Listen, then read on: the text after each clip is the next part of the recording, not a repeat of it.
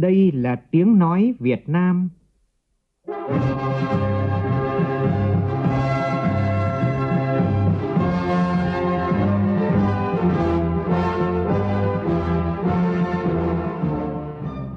là tiếng nói Việt Nam, phát thanh từ Hà Nội, thủ đô nước Cộng hòa xã hội chủ nghĩa Việt Nam.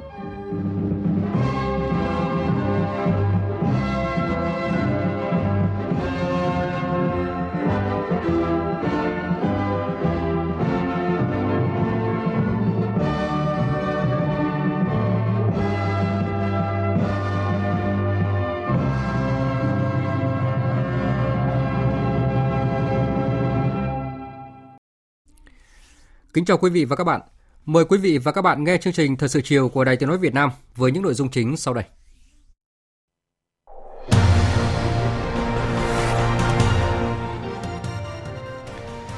Quốc hội thông qua Bộ luật Lao động sửa đổi với điểm mới đáng chú ý là tăng tuổi nghỉ hưu đối với lao động nữ lên 60 và nam lên 62.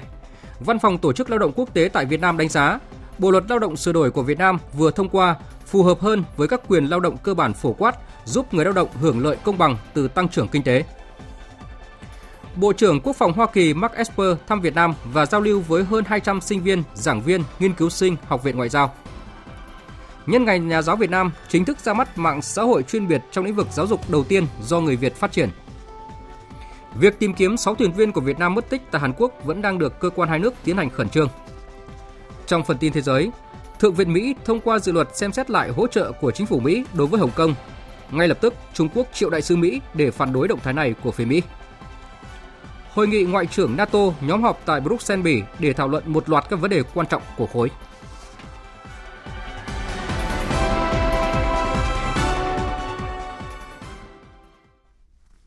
Bây giờ là nội dung chi tiết. Thưa quý vị và các bạn, sáng nay, Quốc hội đã biểu quyết thông qua Bộ luật Lao động sửa đổi Nội dung đáng chú ý trong bộ luật này là tuổi nghỉ hưu đối với lao động nam là 62 tuổi vào năm 2028 và đủ 60 tuổi đối với lao động nữ vào năm 2035.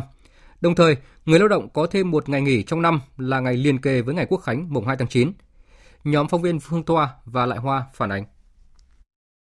Với 90,06% số đại biểu tán thành, Quốc hội đã thông qua Bộ luật Lao động sửa đổi. Theo đó, về tuổi nghỉ hưu, Bộ luật Lao động sửa đổi quy định tuổi nghỉ hưu của người lao động trong điều kiện lao động bình thường được điều chỉnh theo lộ trình cho đến khi đủ 62 tuổi đối với lao động nam vào năm 2028 và đủ 60 tuổi đối với lao động nữ vào năm 2035. Theo đó, kể từ năm 2021, tuổi nghỉ hưu của người lao động trong điều kiện lao động bình thường là đủ 60 tuổi 3 tháng đối với lao động nam và đủ 55 tuổi 4 tháng đối với lao động nữ. Sau đó, cứ mỗi năm tăng thêm 3 tháng đối với lao động nam và 4 tháng đối với lao động nữ. Đối với quy định về giờ làm việc bình thường, Bộ luật quy định không quá 8 giờ trong một ngày và không quá 48 giờ trong một tuần. Người sử dụng lao động có quyền quy định thời giờ làm việc theo ngày hoặc tuần nhưng phải thông báo cho người lao động biết. Trường hợp theo tuần thì thời giờ làm việc bình thường không quá 10 giờ trong một ngày và không quá 48 giờ trong một tuần. Trong đó, nhà nước khuyến khích người sử dụng lao động thực hiện tuần làm việc 40 giờ đối với người lao động. Về vấn đề làm thêm giờ, Bộ luật Lao động sửa đổi quy định việc đảm bảo số giờ làm thêm của người lao động không quá 200 giờ trong một năm và người sử dụng lao động được sử dụng người lao động làm thêm không quá 300 giờ trong một năm trong một số ngành nghề công việc được quy định rõ tại Bộ luật Lao động sửa đổi. Bộ luật Lao động sửa đổi cũng bổ sung thêm một ngày nghỉ trong một năm là ngày liền kề với ngày Quốc khánh mùng 2 tháng 9. Như vậy, ngày Quốc khánh, người lao động sẽ được nghỉ 2 ngày. Thưa quý vị và các bạn, ngay sau khi Quốc hội Việt Nam thông qua Bộ luật Lao động sửa đổi, Văn phòng Tổ chức Lao động Quốc tế tại Việt Nam đã có thông báo, trong đó đánh giá cao Bộ luật Lao động sửa đổi của Việt Nam phù hợp hơn với các quyền lao động cơ bản phổ quát, giúp người lao động hưởng lợi công bằng từ tăng trưởng kinh tế. Tin của phóng viên Hà Nam. Tổ chức Lao động Quốc tế ILO hoan nghênh bước tiến mới của Việt Nam đã đưa khuôn khổ pháp luật tiệm cận hơn với các tiêu chuẩn lao động quốc tế với việc thông qua Bộ luật Lao động sửa đổi vào sáng nay. Đây là một tiến bộ quan trọng do những sửa đổi trong Bộ luật Lao động sẽ cải thiện đáng kể vấn đề việc làm và quan hệ lao động của Việt Nam, tạo nền tảng vững chắc cho hội nhập quốc tế và thương mại công bằng. Bộ luật Lao động sửa đổi đóng vai trò quan trọng, mở đường cho việc thực hiện một cách đầy đủ tuyên bố năm 1988 của ILO bởi bộ luật tạo khung pháp luật tốt hơn về việc làm và quan hệ lao động, giúp tăng trưởng công bằng và bền vững trong bối cảnh Việt Nam đang phấn đấu trở thành quốc gia có thu nhập trung bình cao. Điều này cũng sẽ góp phần đáng kể để đạt được tiến bộ về việc làm thỏa đáng cho mọi người lao động, cả nam và nữ. Cũng trong sáng nay, các đại biểu Quốc hội đã thảo luận ở hội trường về dự án luật đầu tư sửa đổi. Còn chiều nay, thảo luận và cho ý kiến về dự án luật doanh nghiệp sửa đổi, nhiều đại biểu vẫn còn ý kiến khác nhau về việc đưa hộ kinh doanh và luật doanh nghiệp sửa đổi. Nhóm phóng viên Phương Thoa và Lại Hoa tiếp tục phản ánh. Hộ kinh doanh là một hình thức kinh doanh cùng tồn tại với các loại hình công ty và doanh nghiệp. Người dân có quyền lựa chọn hình thức kinh doanh phù hợp. Hộ kinh doanh là đối tượng cần có địa vị pháp lý để được tiếp cận chính sách của nhà nước, bảo đảm sự bình đẳng giữa các chủ thể kinh doanh, tuân thủ pháp luật phù hợp với thông lệ quốc tế. Đại biểu Vũ Tiến Lộc đoàn Thái Bình cho rằng, việc đưa hộ kinh doanh vào luật doanh nghiệp vừa đảm bảo tôn trọng tính chất lịch sử đặc thù của kinh tế hộ của Việt Nam, vừa là bước tiến quan trọng đưa hệ thống pháp luật về doanh nghiệp Bên cạnh đó, phù hợp với hệ thống pháp luật quốc tế, chấp nhận sự đa dạng và linh hoạt mô hình kinh doanh và đáp ứng tốt hơn nhu cầu hội nhập. Theo đại biểu Vũ Tiến Lộc, có 5 mặt tích cực mà hộ kinh doanh được thụ hưởng. Được chính danh trong luật doanh nghiệp sửa đổi lần này, hộ kinh doanh sẽ có thêm nhiều điều kiện thuận lợi. Vị trí pháp lý của hộ kinh doanh được quy định rõ ràng, hộ kinh doanh được đứng tên trong các giao dịch kinh doanh, xin giấy phép và được bảo hộ theo các quy định của pháp luật hộ kinh doanh được gỡ bỏ các hạn chế về quyền tự do kinh doanh, về phạm vi và quy mô hoạt động. Hộ kinh doanh được thụ hưởng các chính sách hỗ trợ quy định tại luật hỗ trợ doanh nghiệp nhỏ và vừa và các chính sách có liên quan khác. Tranh luận với đại biểu Vũ Tiến Lộc, đại biểu Trần Quang Triểu đoàn Nam Định cho rằng những quy định của luật này không mới so với quy định hiện hành, chưa đạt được như kỳ vọng. Nếu năm điều này mà đưa vào thì tôi xin thưa với Quốc hội, có chăng chỉ được cái lợi đầu tiên mà chúng ta thấy được là mở mắt ra hôm trước hôm sau là từ 700.000 hộ ờ, doanh nghiệp chúng ta được 5 triệu doanh nghiệp trong khi đó chúng ta chưa đánh giá được tác động cụ thể của cái việc đề cập đến hộ kinh doanh đưa vào trong cái luật này chưa đánh giá cụ thể được lĩnh vực này nó khi chúng ta đưa vào còn có khó khăn gì? Và rồi thì những khó khăn của người ta về chế độ kế toán thống kê như thế nào? Thanh tra kiểm tra ra sao? Có mở rộng được thị trường không? Tại sao cái năm điều này nói là đưa vào mà mở rộng được thị trường ngay cho hộ? Tôi thấy không có gì cả. Còn nói đến thuế và đưa vào thu tăng tôi cho rằng tăng là do sản xuất phát triển thuế được thu theo luật. Nhiều ý kiến cho rằng việc đưa hộ kinh doanh vào dự thảo luật là một vấn đề lớn, phạm vi rất rộng, cần đánh giá kỹ tác động, lấy ý kiến rộng rãi của đối tượng chịu tác động là hộ kinh doanh. Đại biểu Bùi Thị Quỳnh Thơ, đoàn Hà Tĩnh, đại biểu Mai Hồng Hải, đoàn Hải Phòng đề nghị cân nhắc nghiên cứu xây dựng một nghị định riêng về hộ kinh doanh, bảo đảm khuyến khích quản lý hộ kinh doanh để phát triển sản xuất kinh doanh theo năng lực và tuân thủ pháp luật. Khi đủ điều kiện sẽ xây dựng một luật riêng về hộ kinh doanh. Đại biểu Mai Hồng Hải, đoàn Hải Phòng cho rằng Luật hóa hộ kinh doanh là cần thiết, vấn đề là quy định trong luật doanh nghiệp có hợp lý không? Theo tôi cần nghiên cứu xây dựng theo hướng nếu coi hộ kinh doanh là doanh nghiệp thì cần ban hành riêng luật hộ kinh doanh hoặc trước mắt giao cho chính phủ ban hành nghị định về hộ kinh doanh, sau đó sẽ luật hóa. Còn nếu coi hộ kinh doanh là một loại hình doanh nghiệp thì quy định ngay trong luật này. Thực tế hộ kinh doanh thì không khác mấy doanh nghiệp nhỏ và siêu nhỏ. Nhưng quy định như thế nào để vừa quản lý vừa tạo điều kiện cho hộ kinh doanh phát triển thì cần nghiên cứu, đánh giá, tác động kỹ hơn. Nhóm phóng viên Đài Tiếng nói Việt Nam vừa chuyển đến quý vị và các bạn toàn bộ nội dung ngày làm việc hôm nay của Quốc hội. Ngày mai, Quốc hội sẽ biểu quyết thông qua luật thư viện, thảo luận ở hội trường về dự án luật sửa đổi bổ sung một số điều của luật ban hành văn bản quy phạm pháp luật và dự án luật thanh niên sửa đổi. Thời sự VOV, nhanh, tin cậy, hấp dẫn.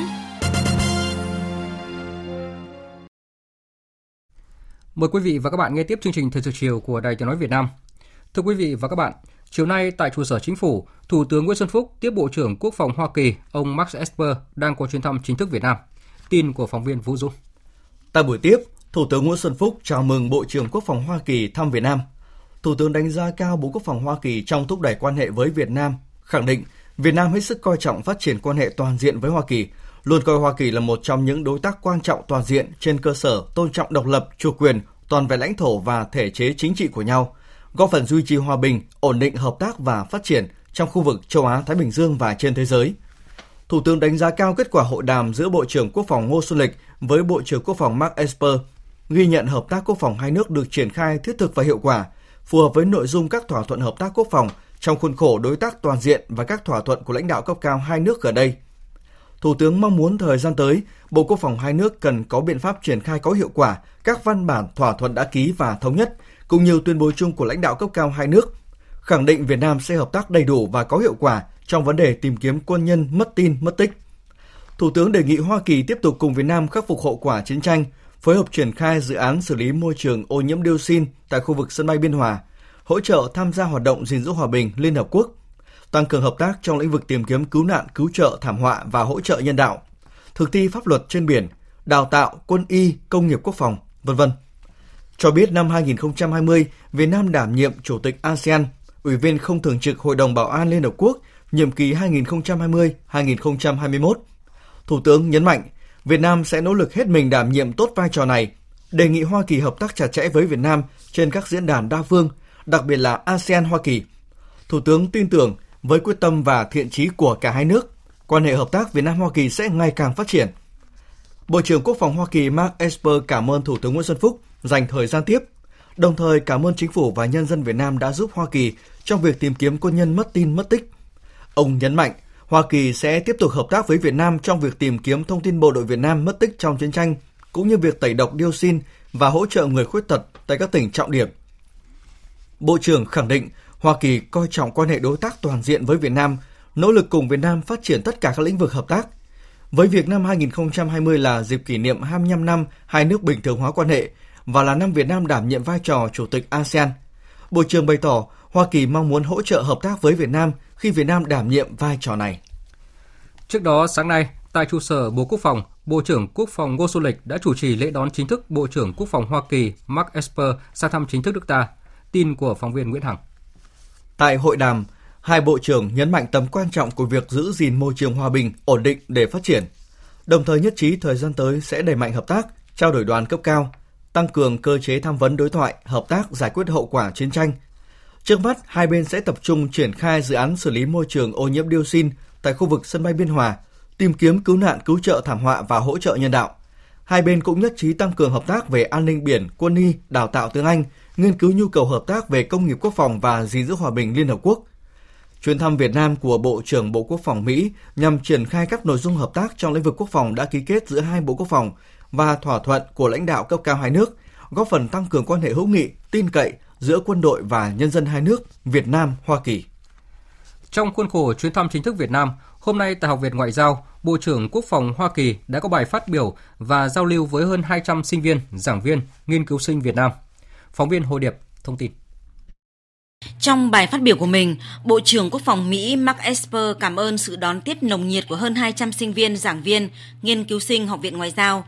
Chia sẻ về chuyến thăm bốn quốc gia châu Á gồm Hàn Quốc, Thái Lan, Philippines và cuối cùng là Việt Nam nhân dịp dự hội nghị Bộ trưởng Quốc phòng ASEAN mở rộng tại Thái Lan, một chủ đề xuyên suốt trong các cuộc gặp của ông với các đối tác là trong suốt nhiều thập kỷ qua, một trật tự dựa trên luật lệ quốc tế đã mang lại an ninh thịnh vượng cho khu vực Ấn Độ-Thái Bình Dương và việc cần thiết phải duy trì trật tự này cho những thách thức đang nổi lên. Về quan hệ song phương, dẫn chứng câu chuyện Hai Bà Trưng, Bộ trưởng Esper bày tỏ sự ngưỡng mộ đối với tinh thần tự cường bất khuất của dân tộc Việt Nam, khẳng định Hoa Kỳ coi trọng quan hệ đối tác toàn diện với Việt Nam, nhấn mạnh Hoa Kỳ mong muốn một nước Việt Nam vững mạnh, độc lập, thịnh vượng, đóng vai trò ngày càng quan trọng tại khu vực Ấn Độ-Thái Bình Dương. Bộ trưởng Esper đánh giá cao những bước phát triển mạnh mẽ trong quan hệ trên tất cả các lĩnh vực kể từ khi hai nước bình thường hóa quan hệ cho đến nay – Bộ trưởng Quốc phòng Hoa Kỳ nhấn mạnh, hợp tác quốc phòng hai nước tiếp tục là điểm sáng trong quan hệ song phương, cam kết sẽ tiếp tục hợp tác với Việt Nam, thúc đẩy quan hệ hai nước phát triển thực chất và hiệu quả hơn trong thời gian tới, đặc biệt là trên các lĩnh vực an ninh hàng hải, gìn giữ hòa bình Liên Hợp Quốc, hỗ trợ nhân đạo và cứu trợ thảm họa vân vân. Hợp tác khắc phục hậu quả chiến tranh cũng sẽ là nội dung trọng tâm, nền tảng của hợp tác quốc phòng song phương với việc Hoa Kỳ nỗ lực hỗ trợ Việt Nam tẩy độc dioxin tại các điểm nóng, giả phá bom mìn vân vân Ông đánh giá cao nỗ lực của Việt Nam trong việc giúp đỡ Hoa Kỳ tìm kiếm quân nhân mất tích trong chiến tranh thời gian qua, đồng thời khẳng định Hoa Kỳ cam kết hỗ trợ Việt Nam tìm kiếm bộ đội Việt Nam hy sinh trong chiến tranh. Về các vấn đề quốc tế và khu vực, Bộ trưởng Esper khẳng định sự ủng hộ lâu dài của Hoa Kỳ đối với khu vực Ấn Độ Dương-Thái Bình Dương tự do và rộng mở, đồng thời nhấn mạnh cam kết của Hoa Kỳ nhằm duy trì trật tự dựa trên luật lệ, thúc đẩy hòa bình, ổn định, hợp tác và phát triển tại khu vực quan trọng này trong đó có việc ủng hộ quyền khai thác tài nguyên của các quốc gia trong vùng đặc quyền kinh tế của mình. Về vấn đề Biển Đông, Bộ trưởng Esper tái khẳng định ủng hộ việc giải quyết các tranh chấp trên Biển Đông bằng các biện pháp hòa bình phù hợp với luật pháp quốc tế. đánh giá cao vai trò ngày càng tăng của Việt Nam với việc đảm nhận cương vị Chủ tịch ASEAN 2020. Bộ trưởng Esper khẳng định Hoa Kỳ sẽ phối hợp chặt chẽ với Việt Nam hoàn thành tốt nhiệm vụ quan trọng này, tiếp tục ủng hộ vai trò trung tâm và đoàn kết của ASEAN, cũng như thúc đẩy quan hệ đối tác chiến lược ASEAN-Hoa Kỳ. Sau bài phát biểu, Bộ trưởng Esper đã có buổi giao lưu với các sinh viên học giả Việt Nam với các câu hỏi xoay quanh các vấn đề trong quan hệ song phương Việt Nam Hoa Kỳ, các vấn đề quốc tế và khu vực. Chương trình tiếp tục với những hoạt động kỷ niệm Ngày Nhà giáo Việt Nam.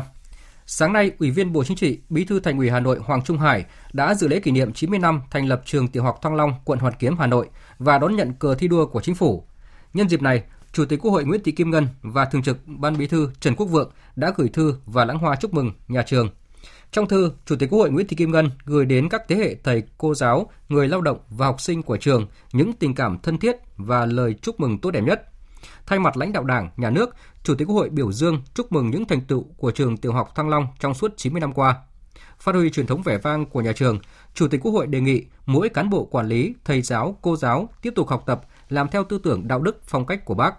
quyết tâm khắc phục khó khăn, tìm tòi sáng tạo để tạo ra những đột phá, đi đầu đổi mới, sáng tạo trong giảng dạy, không ngừng hoàn thiện bản thân, nêu cao tinh thần trách nhiệm, say mê nghề nghiệp, thực sự là tấm gương cho học sinh nói theo. Và cũng nhân dịp kỷ niệm Ngày Nhà giáo Việt Nam, sáng nay Phó Thủ tướng Vũ Đức Đam đã đến chúc mừng các thầy cô giáo trường phổ thông trung học Đinh Tiên Hoàng, quận Ba Đình, Hà Nội. Phóng viên Nguyễn Hằng đưa tin gửi lời chúc mừng, lòng biết ơn tới các thầy cô giáo của trường nhân ngày hiến trương nhà giáo Việt Nam, Phó Thủ tướng Vũ Đức Đam đánh giá cao cách tiếp cận học sinh với sự nỗ lực, tâm huyết, sự kiên trì và lòng dũng cảm khi theo đuổi mục tiêu giáo dục của trường phổ thông trung học Đinh Tiên Hoàng trong 30 năm qua. Phó Thủ tướng nêu rõ, dạy học sinh tiếp cận kiến thức, vâng lời là cần thiết, song quan trọng phải khơi dậy được tài năng, những giá trị tốt đẹp trong mỗi học sinh. Điều này không chỉ giúp các em tiếp thu được kiến thức tốt hơn, mà còn giúp các em có các kỹ năng cần thiết khi ra đời. Tôi cũng đánh giá rất cao trường Đinh Tiên Hoàng, tức là dạy người thì phải dạy làm người, rồi mới dạy chữ. Những năm gần đây thì Bộ Giáo dục, Chính phủ, các cái nghị quyết của Đảng đều đã nhấn mạnh là phải chú ý hơn đến cái dạy người. Dạy người thì không chỉ có đổi mới sách đạo đức, sách giáo dục công dân một trong cái dạy người vô cùng quan trọng, chính là cái tấm gương của các thầy cô giáo và sự vào cuộc chung tay của cha mẹ, gia đình, xã hội. Trường Trung học phổ thông Đinh Tiên Hoàng là một trong những trường trung học phổ thông dân lập đầu tiên ở Hà Nội. 30 năm qua, trường luôn kiên trì với mô hình không chọn lọc đầu vào, nhưng phải đảm bảo chất lượng giáo dục toàn diện, giúp đỡ những học sinh khó khăn về học tập và rèn luyện đạo đức. Đúng dịp kỷ niệm Ngày Nhà giáo Việt Nam, sáng nay tại Văn Miếu Quốc Tử Giám, Công ty Cổ phần Phát triển Giáo dục Thông minh phối hợp cùng với Công ty Quản lý Du Capital Holding, Công ty Cổ phần Đầu tư và Phát triển Công nghệ 4.0 tổ chức sự kiện ra mắt mạng xã hội dạy học học.net.vn. Tin của phóng viên Thu Hiền. Dạy học.net.vn là mạng xã hội chuyên biệt trong lĩnh vực giáo dục đầu tiên do người Việt phát triển với mong muốn tạo công cụ số thúc đẩy xã hội học tập và chia sẻ tri thức cho cộng đồng – tận dụng thế mạnh của cuộc cách mạng công nghiệp lần thứ tư. Khi tham gia mạng xã hội dạy học.net.vn, người dùng sẽ là người chủ sở hữu, trực tiếp có thể xây dựng được những quy định dùng mạng xã hội. Ông Nguyễn Huy Du, giám đốc công ty cổ phần phát triển giáo dục thông minh, người sáng lập và điều hành dự án cho biết. Với cái giá trị mà chúng tôi hướng tới đó là đưa những thông tin hữu ích và ờ, thông tin tích cực dần chuyển đổi sang trở thành những tri thức, những kiến thức để phục vụ được hữu ích cho người dùng khi tham gia vào mạng xã hội này. Chúng tôi ờ, tập trung vào phát triển những cái giá trị văn hóa truyền thống, tri thức truyền thống của Việt Nam À, với mong muốn à, lan tỏa và hồi tụ những cái giá trị à, cốt lõi này là ví dụ như tiếng Việt, văn hóa vùng miền, về tiếng dân tộc, chữ dân tộc để giá trị văn hóa của Việt Nam Dịp này, các đơn vị vận hành mạng xã hội cũng giới thiệu về chương trình Đưa chữ lên non trong kỷ nguyên số 4.0. Đây là chương trình thiện nguyện dành cho học sinh hiếu học ở vùng sâu vùng xa, vùng biên cương hải đảo. Chương trình thực hiện việc dạy học tình nguyện thông qua nền tảng kết nối số Teacher và mạng xã hội dạy học.net.vn. Thưa quý vị và các bạn, Ngày Nhà giáo Việt Nam là dịp để mỗi người thể hiện tình cảm, tấm lòng tri ân tới những nhà giáo, những thầy cô được ví như người đưa đò thầm lặng chở các thế hệ học sinh cập bến bờ nhân văn và trí thức. Nhân dịp này, mời quý vị và các bạn cùng gặp gỡ những thầy giáo, cô giáo tiêu biểu đã sung phong lên công tác tại các tỉnh miền núi phía Bắc, tạo dựng nền móng cho sự nghiệp giáo dục các tỉnh Tây Bắc, góp phần phát triển kinh tế xã hội của khu vực còn nhiều khó khăn này của Tổ quốc qua bài viết sau đây của phóng viên Thanh Nga thường trú tại khu vực Đông Bắc.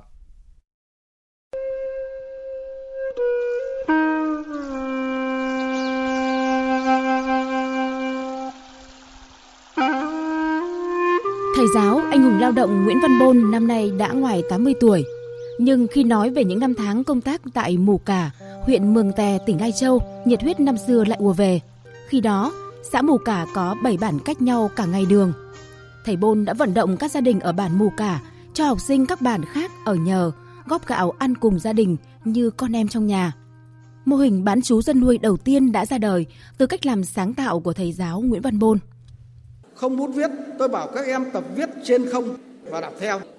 và chưa có giấy viết tôi bảo các em lấy lá chuối rừng bỏ sống giữa gấp lại gọn gàng mang đến lớp làm giấy. Và đến nửa tháng sau tôi mang tiền lương của tôi gửi về cán bộ châu là mua giấy bút. Các em mới có giấy bút viết. Tôi là phu cõng chữ về với bản mù xương dễ danh gập gành bước ước mơ dựng mái trường. Những câu thơ trong bài lên non của thầy giáo phạm lương thơ ở xã đại hợp huyện Kiến Thụy, thành phố Hải Phòng cũng là những gợi nhớ về 15 năm công tác tại vùng cao Bắc Hà, Lào Cai. Là hiệu trưởng trường cấp 1 Hoàng Thu Phố, huyện Bắc Hà, thầy Phạm Lương Thơ vừa là giáo viên cắm bản, vừa đảm nhận vai trò cố vấn công tác của xã. Để hoàn thành nhiệm vụ nặng nề này, chỉ 6 tháng sau khi nhận công tác, thầy Thơ đã thông thạo tiếng Mông và được đồng bào nơi đây coi như con em của bản.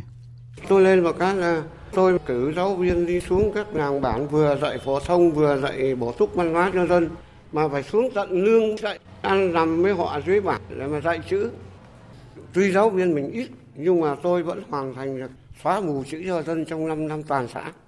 Đến tháng 3 năm 67 thì tôi về làm hiệu trưởng trường đào tạo cán bộ của huyện. Thì 74 thì tôi lại được điều về làm hiệu phó trường thiếu niên dân tộc vùng cao mà bây giờ nó có cái trường thanh niên dân tộc nội trú đấy. Tôi về tôi xây dựng đầu tiên. Trong đoàn, giáo viên trẻ sung phong lên làm nhiệm vụ miền núi năm ấy, có một cô gái Hà Nội mảnh mai, cô giáo Đào Tố Mai. Vượt gần 500 cây số đến với các em học sinh miền núi tỉnh Lào Cai. Cô giáo Mai đã cùng dân bản và các em học sinh lập lán dựng trường. Không chỉ dạy chữ, cô giáo Mai còn dạy nữ công gia chánh cho các em gái của bản trong hơn 10 năm làm nhiệm vụ tại vùng khó khăn của huyện Bát Sát, thị xã Cam Đường, tỉnh Lào Cai. Dù sức khỏe không được tốt, nhưng cô Đào Tố Mai vẫn cố gắng đến thăm nhà, động viên tất cả các học sinh. Sống ở miền núi, chúng tôi yêu nghề hơn rất nhiều. Dù khó khăn, nhưng mỗi lần về xuôi nghỉ hè, chúng tôi đều đi mua sách để không ngừng nâng cao trình độ của mình. Bản thân tôi tuy sống ở miền biên giới Tổ quốc tỉnh Lào Cai có 10 năm, Xong đối với tôi đó là những tháng năm đẹp, đó là nền tảng để sau này về xuôi tôi vẫn phấn đấu không ngừng. Những giáo viên đầu tiên cắm bản, cõng chữ lên non, giờ không ít người đã ở tuổi xưa nay hiếm, có cả những thầy giáo, cô giáo không còn nữa. Họ là những người chắp cánh ước mơ cho thế hệ học trò các dân tộc thiểu số phát triển giáo dục vùng cao, tạo sức bật cho các tỉnh miền núi trong những năm tháng khó khăn nhất.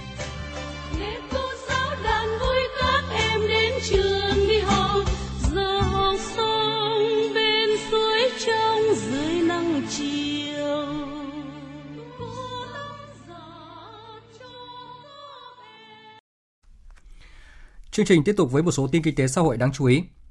Các bộ ngành phải xác định rõ thực trạng với yêu cầu phát triển kinh tế tập thể trong giai đoạn hiện nay, đồng thời chỉ rõ những trường hợp doanh nghiệp đội lốt, núp bóng hợp tác xã để hoạt động. Đây là yêu cầu của Phó Thủ tướng Vương Đình Huệ, trưởng ban chỉ đạo đổi mới và phát triển kinh tế tập thể tại cuộc họp cho ý kiến xây dựng đề án tổng thể kết hợp với việc thực hiện nghị quyết số 13 của Ban chấp hành Trung ương khóa 9 về tiếp tục đổi mới, phát triển và nâng cao hiệu quả kinh tế tập thể. Phóng viên Văn Hiếu đưa tin mặc dù còn khó khăn nhưng đến nay, kinh tế tập thể đã thoát khỏi tình trạng yếu kém kéo dài và có bước phát triển khởi sắc. Khoảng 50% hợp tác xã phát triển hiệu quả, tạo thêm việc làm và thu nhập cho các thành viên và người lao động, thực hiện nghĩa vụ với ngân sách nhà nước khoảng 6% GDP. Tuy nhiên, bên cạnh những kết quả đạt được, Phó Thủ tướng nhận định chất lượng hoạt động của hợp tác xã còn nhiều tồn tại. Sự quan tâm của cấp ủy chính quyền địa phương đối với kinh tế tập thể không đồng đều, đồng thời chỉ rõ để đánh giá hiệu quả của kinh tế tập thể không chỉ tập trung vào số lượng hợp tác xã, quy mô tài sản, doanh thu mà phải tính tới sự đóng góp tổng thể về kinh tế, xã hội, an ninh trật tự tại cơ sở, giảm chi phí đầu vào, gia tăng giá trị đầu ra cho từng thành viên của kinh tế tập thể theo đúng yêu cầu của nghị quyết số 13. Đánh giá hiệu quả kinh tế tập thể là chỉ căn cứ vào là gì tài sản rồi vốn rồi doanh thu rồi thu nhập của cái hợp tác xã đấy là như thế nào thôi. Thì nó bé như con kiến ấy. Nhưng cái hiệu quả chính mà trong cái nghị quyết Trung ương năm khóa 9 cũng đã nói rồi. Đánh giá hiệu quả của hợp tác xã là đánh giá tổng thể về cả mặt kinh tế, kể cả mặt chính trị, cả về mặt xã hội. Đánh giá tổng quát như thế. Và thứ hai về mặt kinh tế thì không chỉ là đánh giá cái hiệu quả của bản thân cái hợp tác xã đó mà đánh giá cái hiệu quả là cái cái làm gia tăng cái giá trị cho những cái thành viên của hợp tác xã đó. Giảm chi phí đầu vào mà là tăng hiệu quả đầu ra. Cho nên cái hiệu quả của hợp tác xã nó tổng hòa của cái hiệu quả của bản thân hợp tác xã và các cái thành viên của của hợp tác xã khi được cung ứng dịch vụ đầu vào đầu ra. Về vấn đề luật pháp, Phó Thủ tướng đặt ra trường hợp doanh nghiệp đội lốt hợp tác xã để hoạt động vấn đề hợp tác xã ở Việt Nam chỉ tập trung phát triển số lượng hợp tác xã chứ không coi trọng phát triển thành viên, dẫn đến hiệu quả hoạt động của hợp tác xã không cao, chưa phát huy được vai trò chức năng của thành phần kinh tế hợp tác. Trong khuôn khổ giải thưởng công nghệ thông tin châu Á Thái Bình Dương đang diễn ra tại Quảng Ninh, sáng nay hội nghị quốc tế về chuyển đổi số và thành phố thông minh thu hút sự tham gia của rất nhiều diễn giả, chuyên gia trong và ngoài nước. Phóng viên Trường Giang thường trú tại khu vực Đông Bắc đưa tin. Các diễn giả đại diện 16 tổ chức thành viên Liên minh các tổ chức công nghệ thông tin khu vực châu Á Thái Bình Dương APITA đã cùng chia sẻ nhiều kinh nghiệm ứng dụng chuyển đổi số hướng tới xây dựng thành phố thông minh, từ đó đưa ra những giải pháp quản lý, quy hoạch và phát triển đô thị thông minh bền vững, phù hợp trên các nền tảng công nghệ mới hiện nay như IoT, Big Data, AI. Ông Stephen First, giám đốc tư vấn chiến lược, kiến trúc sư về chuyển đổi số, công ty trách nhiệm hữu hạn hệ thống thông tin FPT cho rằng Chuyển đổi số cần có phương pháp đúng đắn và chuẩn bị lâu dài, không thể nôn nóng. Trong đó rất cần sự thống nhất tầm nhìn của bộ máy lãnh đạo. Khi triển khai thành phố thông minh, cần nghiên cứu, lựa chọn trọng tâm, đánh giá được những tác động tích cực và tiêu cực đối với người dân và sự quản lý của bộ máy hành chính. Như Quảng Ninh rất có triển vọng trở thành địa phương dẫn đầu cả nước về xây dựng thành phố thông minh và chính quyền số giới thiệu các mô hình chính quyền điện tử, thành phố thông minh, chính quyền số đang triển khai, đại diện tỉnh Quảng Ninh và thành phố Hồ Chí Minh cũng chia sẻ một số vướng mắc, khó khăn tại địa phương. Tại hội thảo, các chuyên gia, doanh nghiệp cũng cung cấp kinh nghiệm, giải pháp chuyển đổi số phù hợp, nhất là đối với các ngành trọng điểm như y tế, giáo dục, quản lý điều hành cảng biển, du lịch, thương mại. Ông Nguyễn Xuân Hoàng, Phó Chủ tịch Công ty Cổ phần MISA, đơn vị cung cấp giải pháp phần mềm trường học thông minh cho biết tất cả các trường học, tất cả các cái cơ quan quản lý à, về giáo dục sử dụng những hệ thống quản trị thông minh để mà mọi hoạt động kể cả nội bộ của nhà trường lẫn những cái dịch vụ phục vụ cho các cái phụ huynh là mình phải số hóa ấy. mình dùng máy tính mình dùng smartphone mình dùng tất cả mọi phương tiện đều có thể truy cập cái luồng thông tin nó phải nhanh chóng tức thời xuyên suốt trong khuôn khổ giải thưởng Apicta 2019, tối nay diễn ra tiệc đêm văn hóa Hạ Long Việt Nam Night và lễ trao giải cho các sản phẩm, dịch vụ phần mềm xuất sắc nhất diễn ra vào ngày 22 tháng 11. Sáng nay, Sở Công Thương Thành phố Hồ Chí Minh làm việc với các doanh nghiệp tham gia chương trình bình ổn thị trường về việc chuẩn bị nguồn cung hàng hóa Tết Nguyên đán, nhất là tăng cường nguồn cung thịt lợn. Tin của phóng viên Lệ Hằng thường trú tại Thành phố Hồ Chí Minh. Hiện nay, mỗi tháng các doanh nghiệp cung cấp thịt heo bình ổn thị trường hơn 4.000 tấn, chiếm 21% thị trường thịt heo của thành phố. Trước biến động giá heo tăng cao ở mức 68 đến 72 000 đồng một ký heo hơi thì gần đây Sở Công Thương thành phố yêu cầu các doanh nghiệp tăng thêm nguồn cung thịt thay thế như thịt gà, thịt vịt, trứng nhân dân. Các nhà hàng tăng cường sử dụng thịt heo đông lạnh để chế biến thực phẩm. Song song đó, Sở cũng đề nghị các đơn vị tham gia chương trình bình ổn nhập khẩu thịt heo nhằm đảm bảo nguồn cung trong dịp Tết. 10 tháng qua, các doanh nghiệp tại thành phố đã nhập khẩu trên 10.000 tấn thịt heo đông lạnh, tăng gấp đôi so với cùng kỳ năm trước. Về việc chuẩn bị nguồn cung thịt heo Tết, bà Nguyễn Huỳnh Trang, Phó Giám đốc Sở Công Thương Thành phố Hồ Chí Minh cho biết. Chúng tôi cũng đang khuyến khích và yêu cầu các cái siêu thị thì sẽ tham gia thịt kho tàu, thịt heo mà đông lạnh sẽ được kho tại siêu thị. Cũng sẽ không cần phải mua thịt tươi. Kế tiếp là tụi tôi sẽ đề nghị các cái doanh nghiệp mà chế biến thực phẩm sẽ có cái nghiên cứu để sử dụng thịt đông lạnh cho cái việc mà gói bánh chưng bánh tét. Tại tỉnh Trà Vinh, giá thịt lợn đang tăng cao kỷ lục các cơ sở sản xuất chế biến thực phẩm phục vụ Tết đua nhau gom hàng, kéo theo các mặt hàng chế biến từ thịt lợn tăng theo. Cụ thể, giá heo hơi trên địa bàn tỉnh Trà Vinh đang ở mức 85.000 đồng một kg, cao hơn khoảng 10 đến 12.000 đồng một kg so với các tỉnh trong khu vực và cao hơn 10.000 đồng một kg so với tuần trước. Nguyên nhân giá heo hơi trên địa bàn tỉnh Trà Vinh không ngừng tăng cao là do nguồn cung tại chỗ gia mạnh sau dịch tả heo châu Phi. Trong khi đó, vào thời điểm này, các cơ sở chuyên chế biến thực phẩm trên địa bàn đang thu gom thịt heo tươi để sản xuất hàng phục vụ Tết Nguyên đán canh tí năm 2020. Theo Sở Nông nghiệp và Phát triển Nông thôn tỉnh Trà Vinh, tính đến thời điểm này, toàn tỉnh Trà Vinh đã tiêu hủy gần 79.000 con heo mắc bệnh dịch tả heo châu Phi, với tổng trọng lượng hơn 3.720 tấn. Và qua điều tra, trên địa bàn tỉnh hiện chỉ còn duy trì ở mức hơn 180.000 con heo, tức giảm một nửa so với tổng lượng đàn trước khi có dịch bệnh xảy ra. Chị Lê Thị Kim Thoa, một tiểu thương có gần 20 năm kinh doanh thịt heo tại chợ Trà Vinh, thành phố Trà Vinh cho biết. Bình thường ba rọi thì chỉ 100, mà bây giờ tăng mấy chục ngàn ký. Người bán cũng khó khăn, mà người à, tiêu dùng cũng ăn cũng à, ngại nữa, tại vì nó nó quá trời mắc. Coi như từ hôm mà nó tăng lên tới giờ ha là mỗi một ngày là qua là thấy nó giá cả nó khác khác khác là coi như là tăng lên là cũng như bốn năm chục ngàn một ký rồi đó. Tiếp tục thông tin về việc 6 thuyền viên của Việt Nam mất tích trên vùng biển gần đảo Jeju của Hàn Quốc. Chiều nay, đại diện công ty đưa lao động đi cho biết, công tác tìm kiếm người gặp nạn vẫn đang được Ban Quản lý Lao động Việt Nam tại Hàn Quốc, các doanh nghiệp phối hợp với các cơ quan chức năng nước sở tại tích cực triển khai, nhưng việc tìm kiếm đang gặp khó khăn do thời tiết trên biển bất lợi. Phóng viên Hà Nam thông tin. Ông Nguyễn Đức Nam, Tổng Giám đốc Công ty Cổ phần Cung ứng Nhân lực Quốc tế và Thương mại Sona, doanh nghiệp đưa hai thuyền viên tàu cá sang Hàn Quốc làm việc trong số 6 thuyền viên gặp nạn, cho biết. Công ty Sona có hai lao động trong nhóm à, lao động này. Hai người lao động này thì à, đều ở bộ trách Quảng Bình và công ty cũng đã nắm bắt được tình hình. Một lao động thì à, xuất cảnh năm 2015, lao động thì xuất cảnh năm 2017. Hiện tại thì ờ, công ty có đại diện tại Hàn Quốc và đang phối hợp với các cái đơn vị liên quan để xử lý cái việc này. Theo thông tin thì hiện tại phía chính quyền sở tại cũng đang tìm kiếm, đã cử thợ lặn rồi máy bay trực thăng để tìm kiếm các nạn nhân. Tuy nhiên thì đến hiện tại thì, thì vẫn chưa tìm được thông tin cập nhật đến sáng nay thì phía Hàn Quốc vẫn tiếp tục cử máy bay trực thăng và thợ lặn ra tìm kiếm nhưng mà vẫn uh, chưa có thông tin mới. Tổng Giám đốc Công ty Cổ phần Thương mại Đầu tư và Phát triển Nguồn Nhân lực Chassis Mexico, Lê Anh Tuấn cũng cho biết, ngay trong ngày 19 tháng 11, công ty đã nắm được thông tin có hai thuyền viên tàu cá đều quê ở Quảng Bình do công ty đưa sang Hàn Quốc gặp nạn. Ngay sau đó, công ty đã thông báo tới gia đình người lao động. Đại diện cán bộ của công ty tại Hàn Quốc cũng đã có mặt tại trạm thông báo xử lý vụ tai nạn do chính phủ Hàn Quốc thành lập để tiếp tục phối hợp tìm kiếm lao động mất tích đại diện của công ty Hàn Quốc đã thông báo về công ty và gia đình cho thân nhân được biết. Đặc biệt là số lao động này đều có người thân làm việc tại Hàn Quốc. Hiện nay, công ty đã cử hai cán bộ đã đến tại cái ủy ban nơi mà ờ, chính phủ Hàn Quốc lập một cái trạm để thông báo cho thân nhân, gia đình được biết và mỗi một ngày, hai lần thông báo và chính quyền Hàn Quốc đã hỗ trợ cho người thân là chỗ ăn, chỗ ở. Quan trọng trước mắt hiện tại là cảnh sát Hàn Quốc và các cơ quan chức năng Hàn Quốc đang phối hợp để tìm kiếm những người mất tích Hôm nay thì ờ, tôi vừa điện thoại sang Hàn Quốc thì nhân viên thông báo về là chưa có thông tin gì mới. Khó vì hiện tại bên đấy rất là lạnh.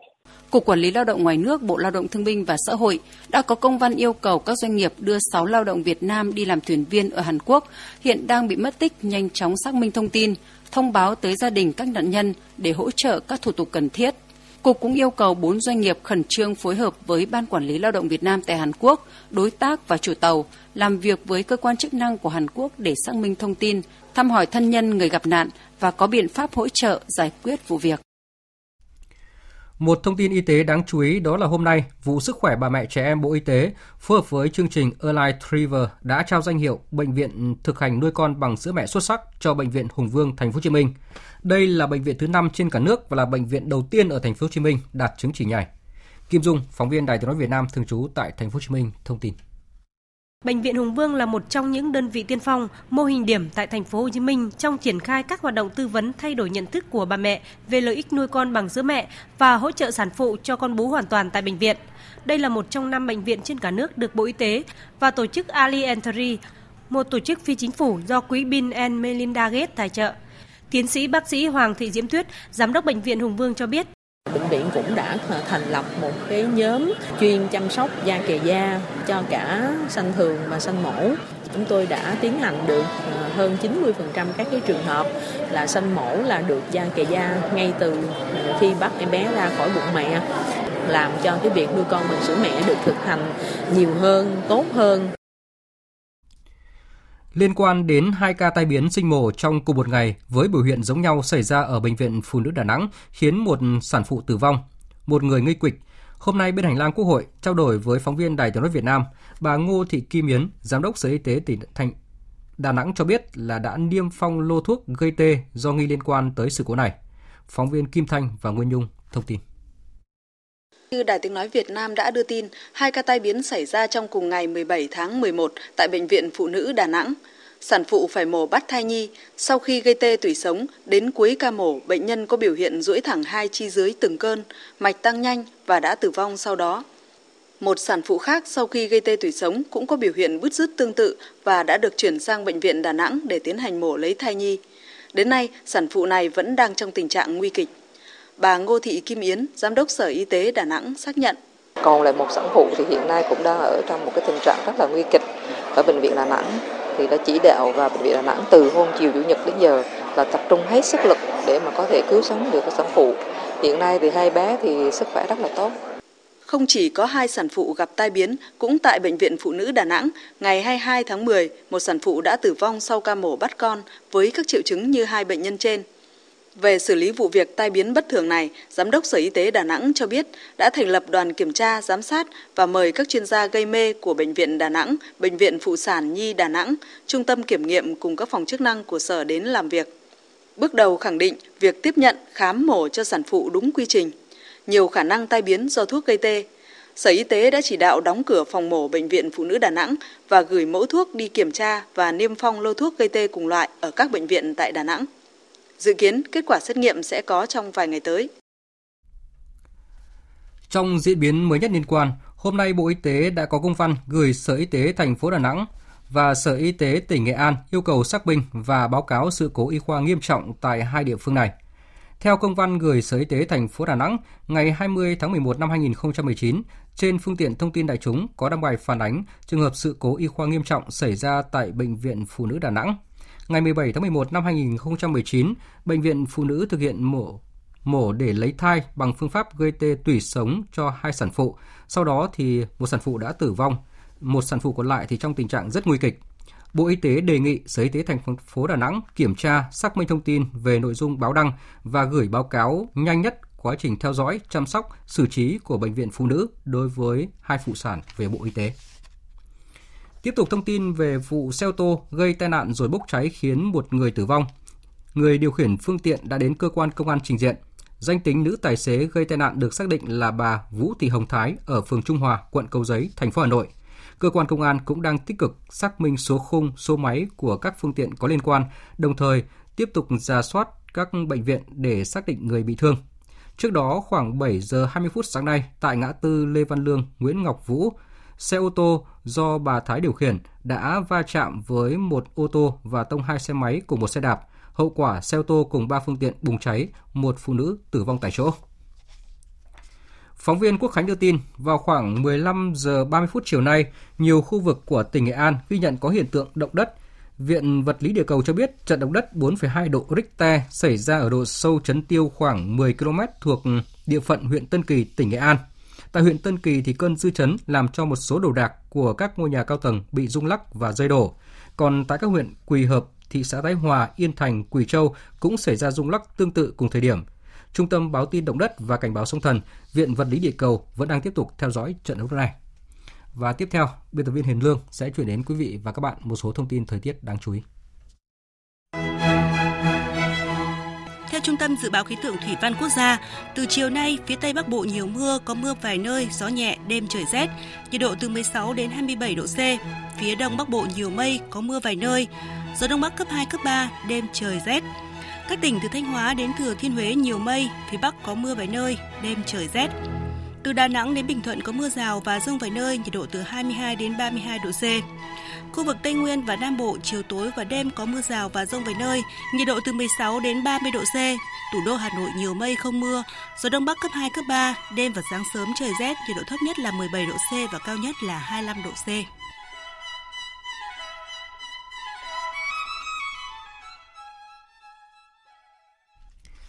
Mời quý vị và các bạn nghe tiếp chương trình với phần tin thế giới. Phóng viên Đài tiếng nói Việt Nam thường trú tại Mỹ đưa tin, Thượng viện Mỹ đã thông qua một dự luật, qua đó sẽ xem xét lại sự hỗ trợ của chính phủ Mỹ đối với chính quyền Hồng Kông.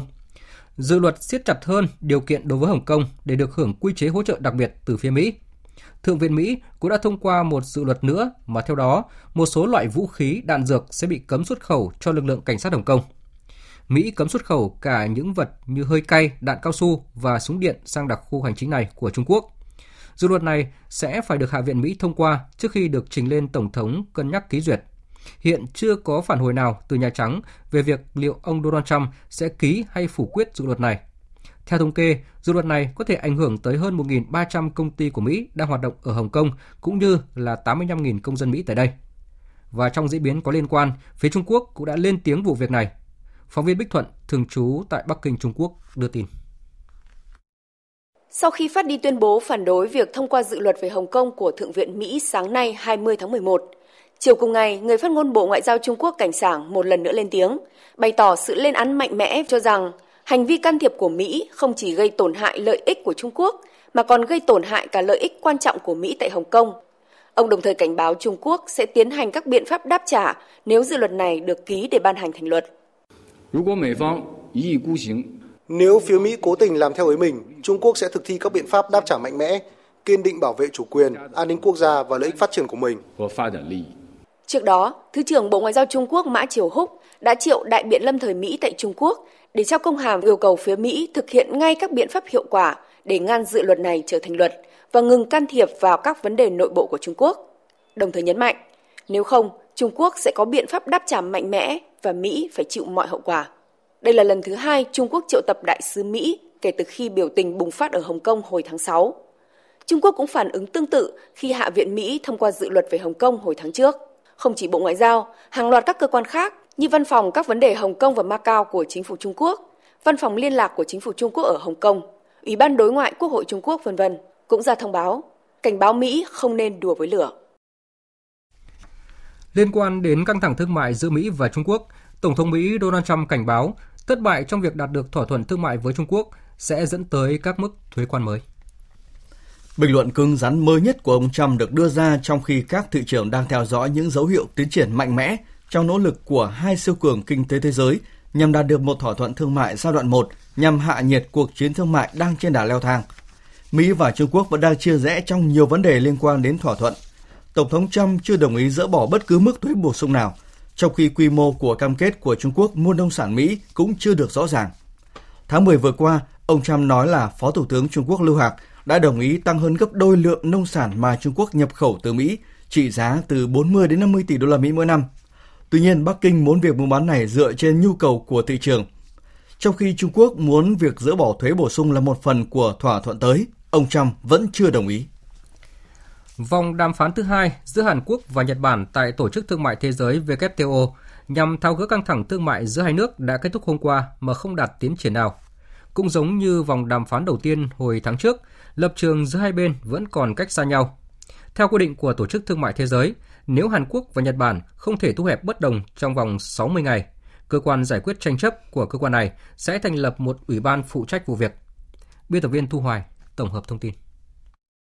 Tại cuộc họp báo chung sau cuộc thảo luận, Vụ trưởng Vụ các vấn đề đa phương và pháp lý của Bộ Thương mại, Công nghiệp và Năng lượng Hàn Quốc Chung Hê Quan tuyên bố, phía Hàn Quốc tin rằng lập trường của cả hai bên vẫn không thay đổi sau cuộc họp kéo dài 6 giờ tại Tổ chức Thương mại Thế giới. Theo ông, khả năng về một cuộc họp thứ ba là không loại trừ, nhưng hai bên sẽ rất khó đạt được thỏa thuận thông qua đàm phán. Rõ ràng những cuộc tham vấn này đã giúp các bên hiểu rõ hơn về lập trường của nhau cũng như các bước đi liên quan.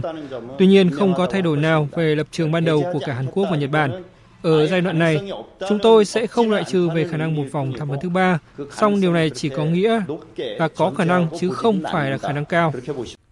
Người đồng cấp Nhật Bản Junichiro Kuroda cũng chia sẻ quan điểm này, đồng thời lưu ý rằng bước tiếp theo của Nhật Bản trong tranh chấp thương mại sẽ phụ thuộc vào phía Hàn Quốc. Những cuộc đàm phán này là một phần trong quy trình giải quyết tranh chấp theo quy định của Tổ chức Thương mại Thế giới.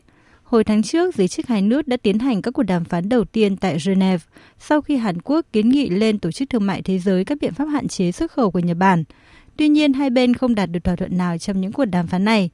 Theo quy định của Tổ chức Thương mại Thế giới, nếu hai bên không thể thu hẹp bất đồng trong vòng 60 ngày, cơ quan giải quyết tranh chấp của cơ quan này sẽ thành lập một ủy ban phụ trách vụ việc. Trong một diễn biến mới nhất có liên quan, hôm nay Bộ trưởng Tài chính Hàn Quốc Hong Nam-ki đã hối thúc Nhật Bản thực hiện các bước nhằm dỡ bỏ các hạn chế xuất khẩu sau khi cuộc đàm phán song phương về tranh cãi thương mại không đem lại kết quả. Phát biểu trong một cuộc họp với các quan chức tại trung tâm nghiên cứu của một doanh nghiệp hóa chất ở thành phố Ansan, Bộ trưởng Hong Nam-ki cho rằng các hạn chế xuất khẩu của Nhật Bản gây thiệt hại cho cả hai nước và làm suy yếu đáng kể một chuỗi giá trị toàn cầu. Hội nghị Ngoại trưởng NATO hôm nay, nhóm họp tại Bruxelles của Bỉ để thảo luận một loạt vấn đề quan trọng của khối. Cuộc họp diễn ra vào thời điểm có những phản ứng trái chiều trong NATO sau tuyên bố dậy sóng của Tổng thống Pháp Emmanuel Macron cho rằng liên minh quân sự này đang chết não. Điều này cho thấy là những thách thức của 29 nước thành viên trong việc thành lập một mặt trận thống nhất chung trước hội nghị thượng đỉnh NATO vào tháng tới tại Anh nhân dịp NATO tròn 70 năm tuổi. Biên tập viên Phạm Hà tổng hợp thông tin. Phát biểu trước thềm cuộc gặp, Tổng thư ký NATO Jens Stoltenberg cho rằng NATO đang đứng trước các thách thức và cách tốt nhất để giải quyết các khác biệt đó là ngồi xuống và thảo luận nhằm hiểu rõ hơn các vấn đề. Ông cũng khẳng định sự cần thiết của một thể chế đa phương mạnh mẽ như NATO, do đó các nước thành viên cần phải củng cố liên minh quân sự chứ không phải làm suy yếu tổ chức này. Nếu các bạn chứng kiến những gì NATO đã thực hiện trong những năm qua, có thể thấy đây là một liên minh mạnh mẽ và thích ứng nhanh. Chúng tôi đã thúc đẩy sự tăng cường hệ thống phòng thủ tập thể lớn nhất trong nhiều thập kỷ qua. Mỹ sẽ không rời châu Âu mà đang quay trở lại. Chúng ta sẽ lại cùng hợp tác, Bắc Mỹ và châu Âu, hơn những gì chúng ta đã làm nhiều thập kỷ qua. Nhằm tránh những vấn đề làm chia rẽ giữa các nước thành viên NATO, cuộc họp ngoại trưởng các nước hôm nay sẽ thảo luận nhiều vấn đề chiến lược bao gồm đối phó với Nga và Trung Quốc, tương lai của các hiệp ước kiểm soát vũ khí, giải quyết các vấn đề chống khủng bố cũng như hợp tác trong không gian mạng. Trong khi thừa nhận vẫn còn bất đồng giữa các nước thành viên, Tổng thư ký NATO Jens Stoltenberg vẫn bày tỏ tin tưởng rằng NATO vốn có lịch sử hợp tác lâu dài bên cạnh các tranh chấp bất đồng nội bộ. Ông sẽ có chuyến thăm Pháp vào tuần tới để thảo luận với Tổng thống Pháp Emmanuel Macron về những vấn đề có còn tồn tại của liên minh quân sự lớn nhất thế giới này. Chuyển sang các tin đáng chú ý khác. Sáng sớm nay, máy bay chiến đấu của Israel đã tấn công các mục tiêu ở Syria, trong khi Syria tuyên bố lực lượng phòng không của nước này đã đáp trả. Phóng viên Ngọc Thạch từ Trung Đông đưa tin. Quân đội Israel đã nhắm vào hàng chục mục tiêu quân sự thuộc quân đội Iran và quân đội Syria như căn cứ tên lửa đất đối không, trụ sở, kho vũ khí và căn cứ quân sự. Thủ tướng Israel Benjamin Netanyahu nói rằng sẽ đáp trả mạnh mẽ nếu bị tổn hại và kiên quyết bảo đảm an ninh cho Israel. Hãng thông tấn Syria Sana cho biết lực lượng phòng không nước này đã chặn được hầu hết các tên lửa do máy bay Israel bắn vào thủ đô Damas trước khi tiếp cận mục tiêu. Tuy nhiên, cuộc tấn công của Israel ở phía tây nam Damas khiến ít nhất hai người thiệt mạng và nhiều người khác bị thương, làm hư hại nghiêm trọng nhiều tòa nhà. Sau khi Tổng thống Philippines Duterte tuyên bố cấm sử dụng thuốc lá điện tử, hôm nay lực lượng cảnh sát của nước này được lệnh bắt giữ những người hút thuốc lá điện tử nơi công cộng và tịch thu thiết bị. Tin chi tiết cho biết. Viện dẫn chỉ thị của Tổng thống Duterte, người đứng đầu lực lượng cảnh sát Philippines yêu cầu tất cả đơn vị cảnh sát bắt đầu từ hôm nay thực thi lệnh cấm hút thuốc lá điện tử và bắt giữ những người vi phạm. Trước đó phát biểu tại một cuộc họp báo tối qua, Tổng thống Duterte tuyên bố ông sẽ cấm sử dụng thuốc lá điện tử ở Philippines, nhấn mạnh đây là sản phẩm độc hại. Những động thái quyết liệt vừa nêu được đưa ra chỉ ít ngày sau khi giới chức Philippines thông báo trường hợp một nữ sinh 16 tuổi ở miền trung nước này đã phải nhập viện hồi tháng trước do gặp vấn đề về hô hấp sau 6 tháng sử dụng thuốc lá điện tử. Kết quả các xét nghiệm cho thấy phổi của bệnh nhân này đã bị tổn thương liên quan đến thuốc lá điện tử. Các nhà khoa học Australia đang nghiên cứu phát triển một công nghệ mới hướng tới việc có thể tái chế tất cả các loại nhựa để giải quyết khủng hoảng rác thải nhựa hiện nay. Công nghệ mới này đã được cấp bằng sáng chế và được kỳ vọng có thể xử lý hầu hết các loại rác thải nhựa hiện nay không thể tái chế. Các tác giả của công nghệ mới này cho biết là cơ chế hoạt động của công nghệ mới là chuyển đổi các loại rác thải nhựa thành chất lỏng hoặc hóa chất hình thành nên chất liệu đó. Với công nghệ mới này có thể xử lý khoảng 20.000 tấm nhựa mỗi năm. Tiếp theo là tin chúng tôi vừa nhận. Chiều nay, Thủ tướng Nguyễn Xuân Phúc gặp gỡ các nữ đại biểu Quốc hội khóa 14, cùng dự có Chủ tịch Quốc hội Nguyễn Thị Kim Ngân, Phó Chủ tịch Thường trực Quốc hội Tòng Thị Phóng, Chủ tịch nhóm nữ đại biểu Quốc hội Việt Nam. các đồng chí lãnh đạo, nguyên lãnh đạo Đảng, Nhà nước, Mặt trận Tổ quốc Việt Nam. Nhân dịp Ngày Nhà giáo Việt Nam 20 tháng 11, Thủ tướng gửi lời chúc mừng tốt đẹp nhất tới các đại biểu nữ là giáo viên tại buổi gặp mặt và các thầy cô giáo cả nước. Thủ tướng đánh giá cao các đại biểu Quốc hội nữ đã có những nhận xét chất vấn, phản biện, tranh luận sâu sắc, thẳng thắn, luôn hướng đến những gì tốt đẹp nhất cho cử tri, cho nhân dân và đất nước. Rất nhiều sáng kiến của nữ đại biểu Quốc hội nêu trên diễn đàn Quốc hội được Chính phủ, Thủ tướng Chính phủ tiếp thu và thể chế hóa thành những quy định và chính sách. Thủ tướng cũng bày tỏ mong muốn với các nữ đại biểu Quốc hội, các đồng chí nữ lãnh đạo luôn đồng hành ủng hộ chính phủ thực hiện các chiến lược, giải pháp, biện pháp cụ thể phát triển đất nước, đặc biệt đóng vai trò tích cực hơn trong việc thực hiện có hiệu quả các luật như luật chống bạo lực gia đình, luật bình đẳng giới, luật hôn nhân và gia đình, luật trẻ em và pháp luật liên quan khác. Cùng với đó là phát huy hơn nữa vai trò đề xuất chính sách, giám sát thực thi chính sách, pháp luật về các lĩnh vực then chốt như y tế, giáo dục, môi trường, an toàn vệ sinh thực phẩm, bảo đảm quyền cho phụ nữ trẻ em. Phát biểu tại buổi gặp gỡ, các đại biểu nữ đánh giá cao chính phủ và thành viên chính phủ đã rất lắng nghe, cầu thị tiếp thu ý kiến của từng đại biểu quốc hội, trong đó có các đại biểu nữ. Các đại biểu nữ luôn đồng hành, chia sẻ với chính phủ, thủ tướng chính phủ trong việc thực hiện các nhiệm vụ. Các nữ đại biểu đánh giá cao chính phủ đã trình Quốc hội đề án tổng thể phát triển kinh tế xã hội vùng đồng bào dân tộc thiểu số và miền núi và đề án đã vừa được Quốc hội thông qua. Đây là đề án tổng thể đầu tiên phát triển vùng đồng bào dân tộc thiểu số và miền núi, nên các đại biểu tin tưởng đề án nhận được sự ủng hộ của nhân dân và sớm đi vào cuộc sống, giúp đồng bào làm giàu ngay trên vùng đất của mình, góp phần giảm khoảng cách thu nhập và phát triển giữa các vùng đồng bằng và miền núi. Các đại biểu kiến nghị Đảng, Nhà nước, Thủ tướng Chính phủ quan tâm tăng tỷ lệ nữ bộ trưởng và thứ trưởng trong bộ máy chính phủ, quan tâm chặt chẽ công tác nhân sự trong đại hội đảng các cấp, bầu cử đại biểu Quốc hội và đại biểu Hội đồng Nhân dân các cấp sắp tới. Tiếp tục chương trình thời sự chiều nay là trang tin thể thao.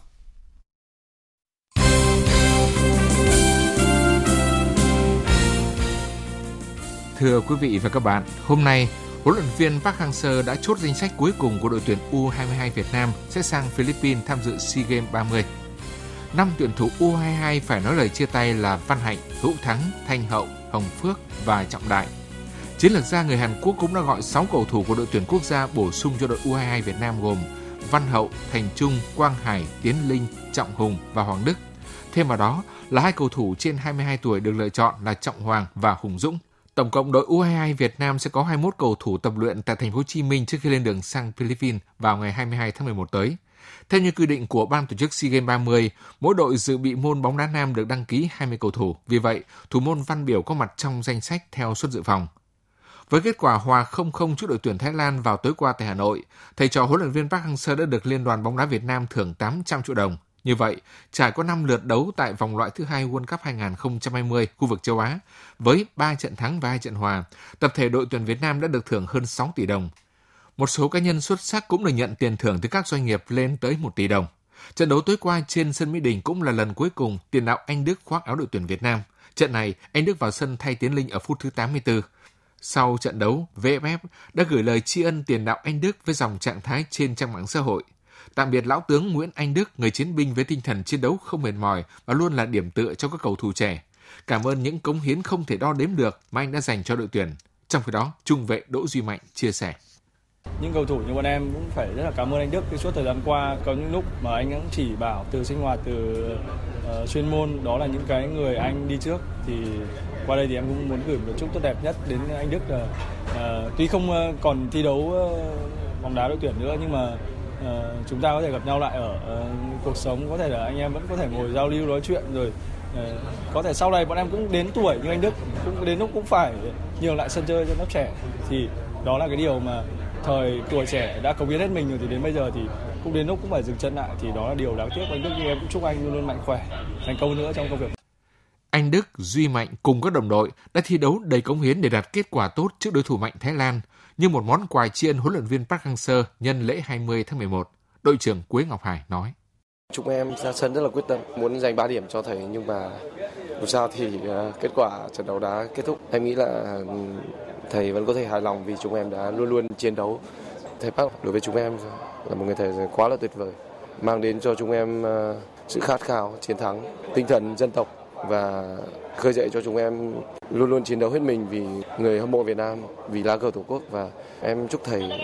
luôn luôn có được thật nhiều sức khỏe và chúc thầy sẽ đạt được nhiều thành công hơn nữa, đặc biệt là giải SEA Games sắp tới.